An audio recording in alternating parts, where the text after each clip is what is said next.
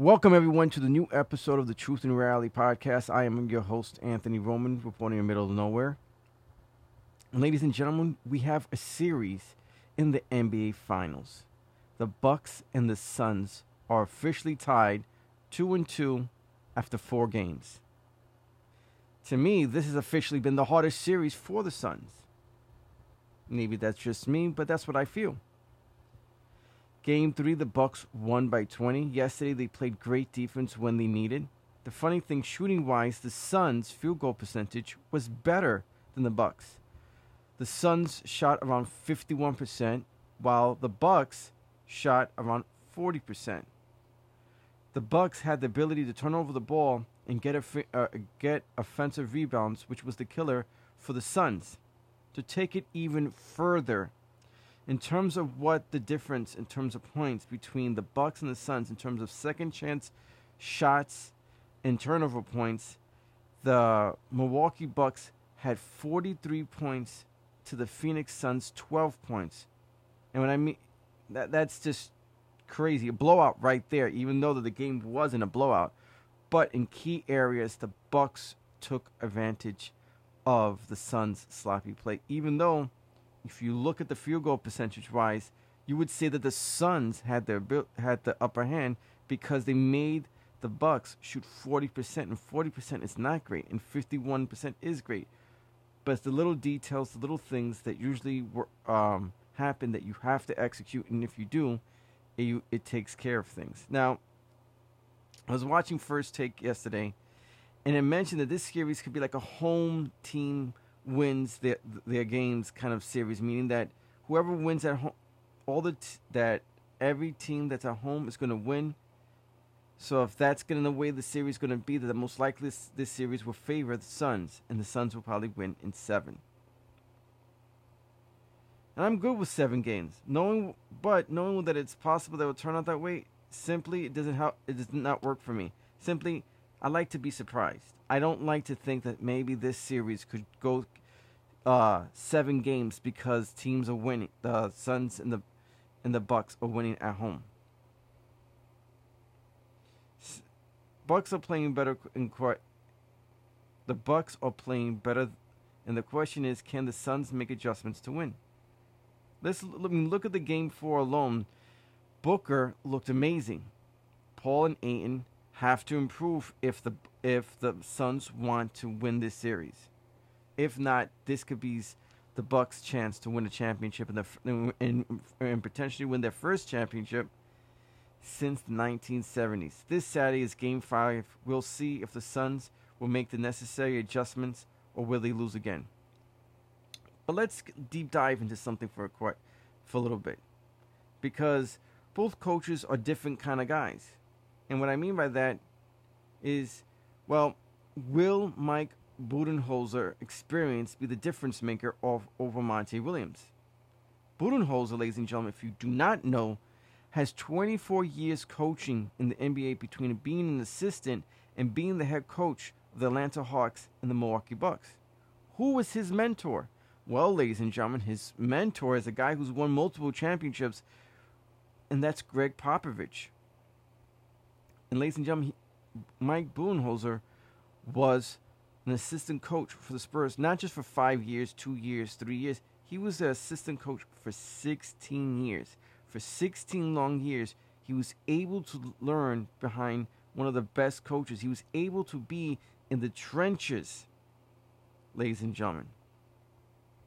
Now, what helps Mike Budenholzer even more? Well, Mike Budenholzer also has 84 games experience in the playoffs up to this point in his career to where Monty Williams only has 29 games. So look at the difference. How many? How many? That's about a 55 game difference in terms of experience in the playoffs alone. Another thing is that Budenholzer has eight years of head coaching experience, and in those eight years, he has won six out of the eight years. Where Monty Williams actually has been a, a, a losing coach majority of his career so far. Let's be realistic. He had had three good seasons in his career where they were over 500 to his seven years experience. Now the question is, we'll see if coaching experience leads the Bucks ultimately winning the championship, or will it be the trio of Ayton, Paul, and Booker that will overtake the Bucks and potentially win the first NBA, help the Suns win their first NBA championship ever.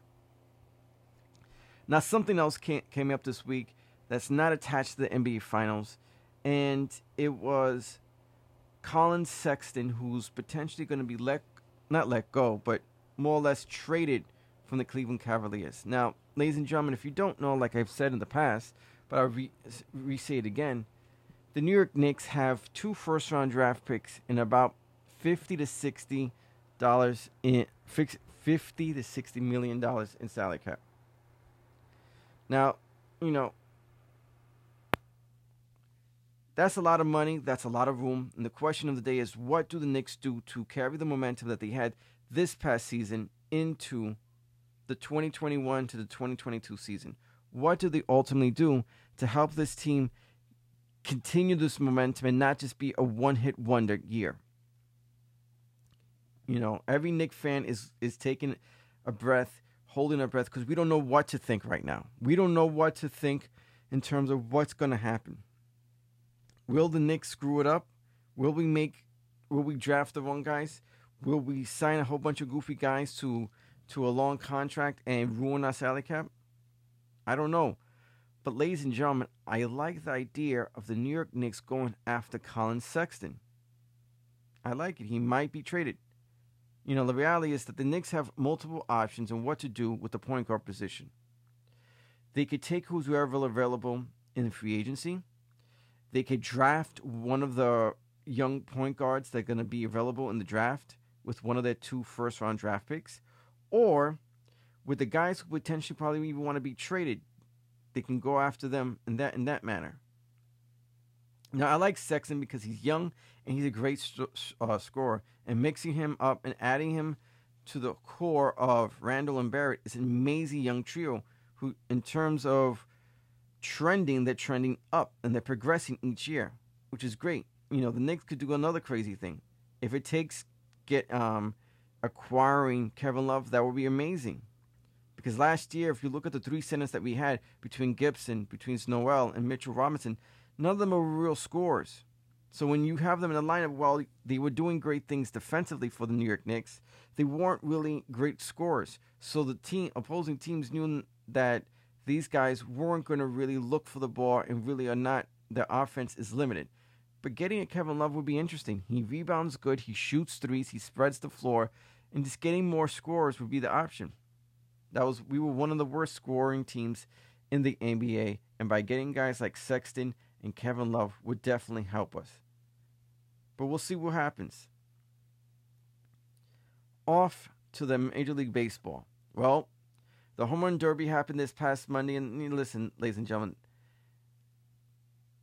the NBA has more obstacle courses, competition, dunking contests, whatever you want to call it versus the uh, MLB. MLB just has the home run derby, but the home run derby to me is always amazing because we're seeing guys hit the ball 400 feet, and we have, if you ever watch them repeatedly for the last 10 years or maybe even 20, you see that sometimes guys have great momentum in the beginning and then they get tired.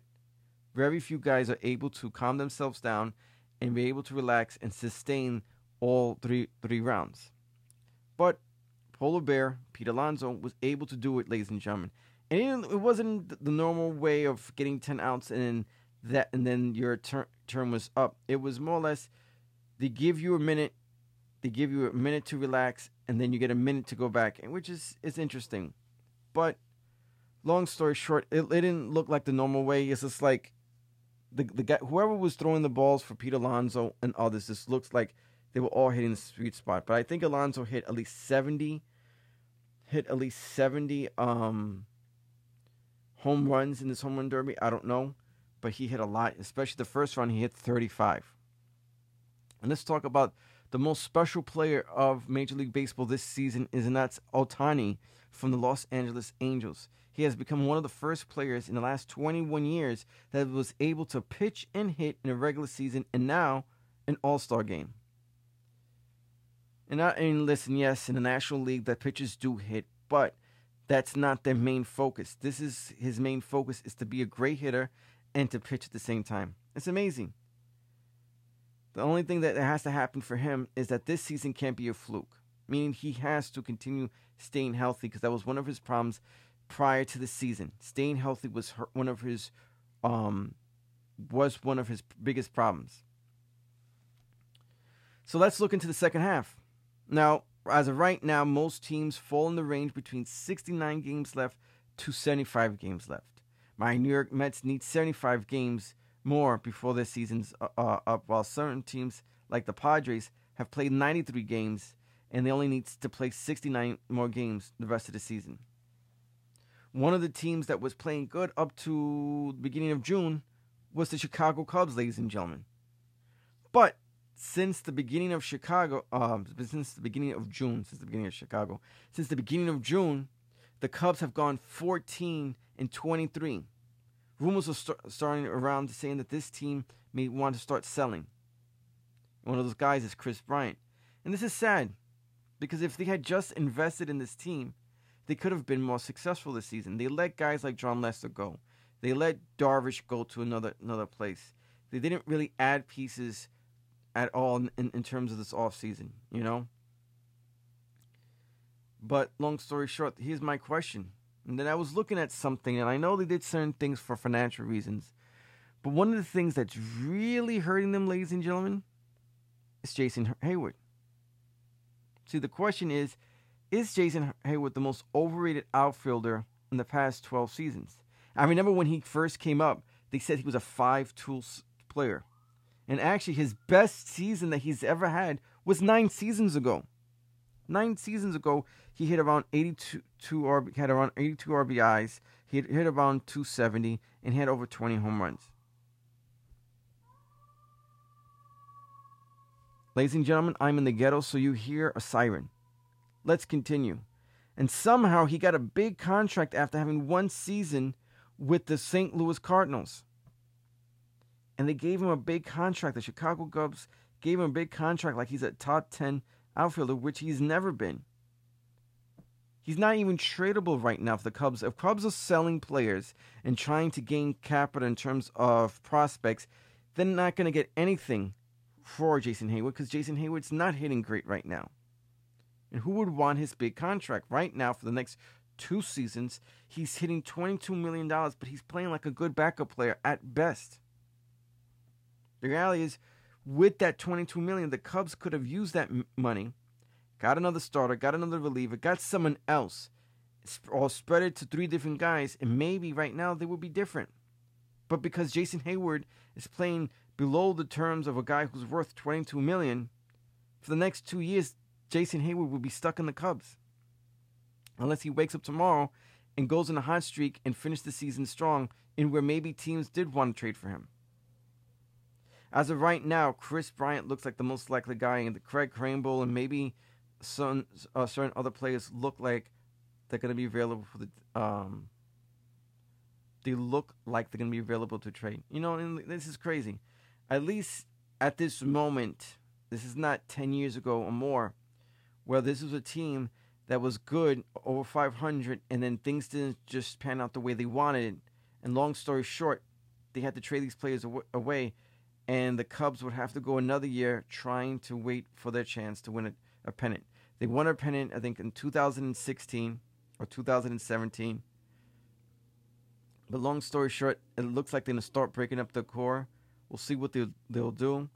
You know, my New York Mets look like they they may want him, but it depends on who, who they'll give up. We'll see what happens. Now let's look at teams that may explode or may have just have a good remaining season. Now I was serving and looking at the teams. And there's two teams right now that that uh, that pop out in my eyes who may have a chance to either carry the momentum they had in the first half into the second half, or they have players coming back that may change everything and make make the season look different once these players come back. Now let's talk about the Reds first. Prior to the All Star game, the Reds were 24 and 14 in the last 38 games, still chasing the uh, the lead for the uh, for the division, and they still are a few games out of the wild card spot. However, can this team continue this momentum? Um, continue this momentum and have a chance to potentially win the division or even taking one of the wild card spots. The question also of the day is after they had let guys like Brower go away, Brewer go away, and others, will they invest in this team and help this team con- continue this momentum where now that the things are open up and fans can be in there, will they want to, should they go all in and gain that money that they lost last season because now they're in the pennant race? I say yes. I say never give up. When you're 24 and 14, add the pieces. Take advantage of guys who take advantage of your weak division. Take advantage of the Cubs and the Cardinals not being there. Take advantage of the, the Brewers hitting being being horrible right now. Yelich is not being great. Certain, not every player is hitting the way they should be, should be. But if you add pitching, you add hitting, this is the time to take advantage of it. Get those fans in the stands. Get the money you lost and continue competing. But maybe that's just me. Now, looking at the Mets. Now, listen, ladies and gentlemen. My Met, New York Mets are 47 40. This is a team that's had more than 10 games rained out, ladies and gentlemen. And tomorrow, and maybe even Saturday in Pittsburgh, it's over 60% of rain. I have never met a team that's had over 12 rainouts. It is so crazy how this team could never pick up momentum. The the oh, it wasn't even rainouts. Oh, excuse me, I made a mistake there.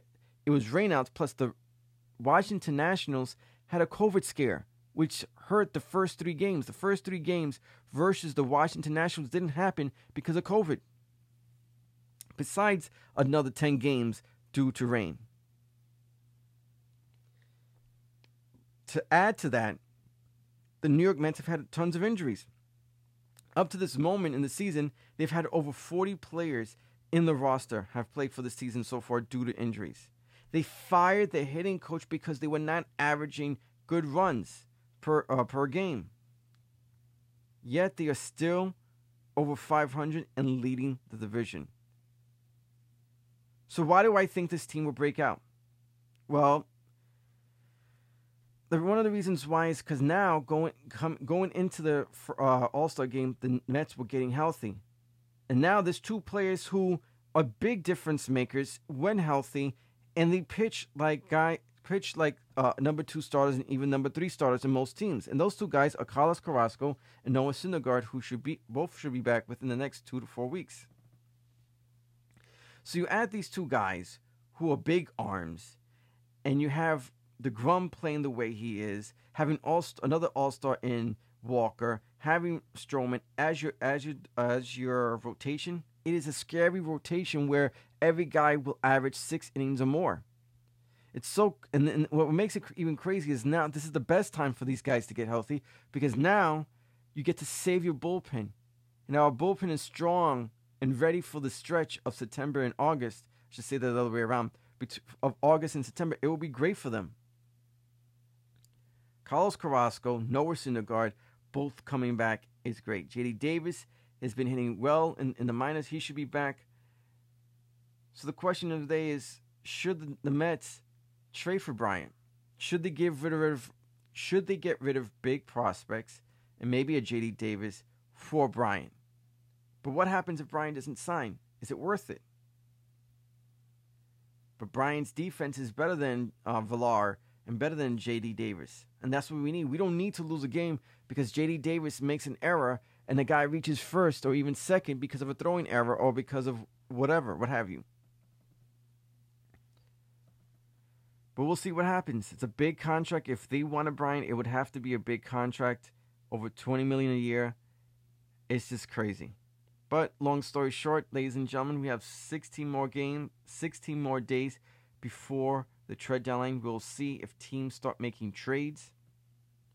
We'll see if certain guys get better and maybe hurt the trade plans for certain teams. Do the Yankees? Do, does Corey Kluber and Luis Severino come back and play? No matter what, it's going to be interesting. We'll see what happens. We'll see what trades happen. We'll analyze once these trades happen. We will analyze it, see why it's good, see why it's bad, and so on and so forth. Because, ladies and gentlemen, everybody can make trades, but sometimes they never pan out. Look at the trades that happened in the NBA in the last month, month or two before the trade deadline. Not all worked out for most teams. Example: Miami Heat got uh, Victor Oladipo, and he never did anything for them. He got hurt and did nothing for them down the stretch. Now, ladies and gentlemen, let's look at something else that, that was happening. And, you know, within the last couple days, certain NFL players have been in the news due to crimes or whatever they have done. Uh, Frank Clark of the Chiefs has a chance to go to jail for three three days. Richard Sherman was just uh, arrested due to a collision, due to what was it, burglary, domestic violence. I don't know what that means, but that's officially what they said. There's also said that he had suicidal thoughts. And who else is out there? There's more players out there that just, you know, for whatever reason, are are giving up the career. You know, right now, Deshaun Watson, supposedly through, to, uh, according to Ab- Adam Schefter, could possibly not play for the Texans this season. That's crazy. And when he's playing, he's probably one of the best players in in the NFL. Now, NFL really has to do something when it comes to the arrest. There's no other sport that has all these these arrests every year. I mean, they lead all American sports in terms of arrests. And the reality is, we heard arrests this the last couple of weeks. I wouldn't be shocked between now and December. We're not going to hear a minimum of three more guys getting arrested for whatever reason. I wonder if the NFL is eh, what the NFL is doing. Is it do NFL players get away with these crimes? And maybe that's why these guys do the things that they do because they have stories and they know things between themselves that they tell each other where yo, did you know that I spit I I went over 110 miles per hour and I didn't get a ticket? So if you didn't get a ticket, maybe I won't get a ticket. And they try. I don't know. Or is it the concussions? Is it the blows to the head that is impacting the decision making of these players? Listen, Aaron Hernandez's brain was damaged once it was examined once he had committed suicide in jail.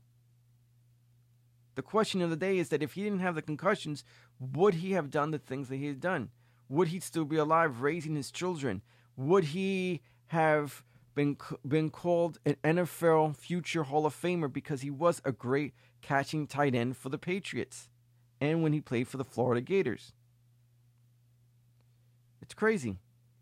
What to what to think, what to analyze about this team, these teams, I mean these these players.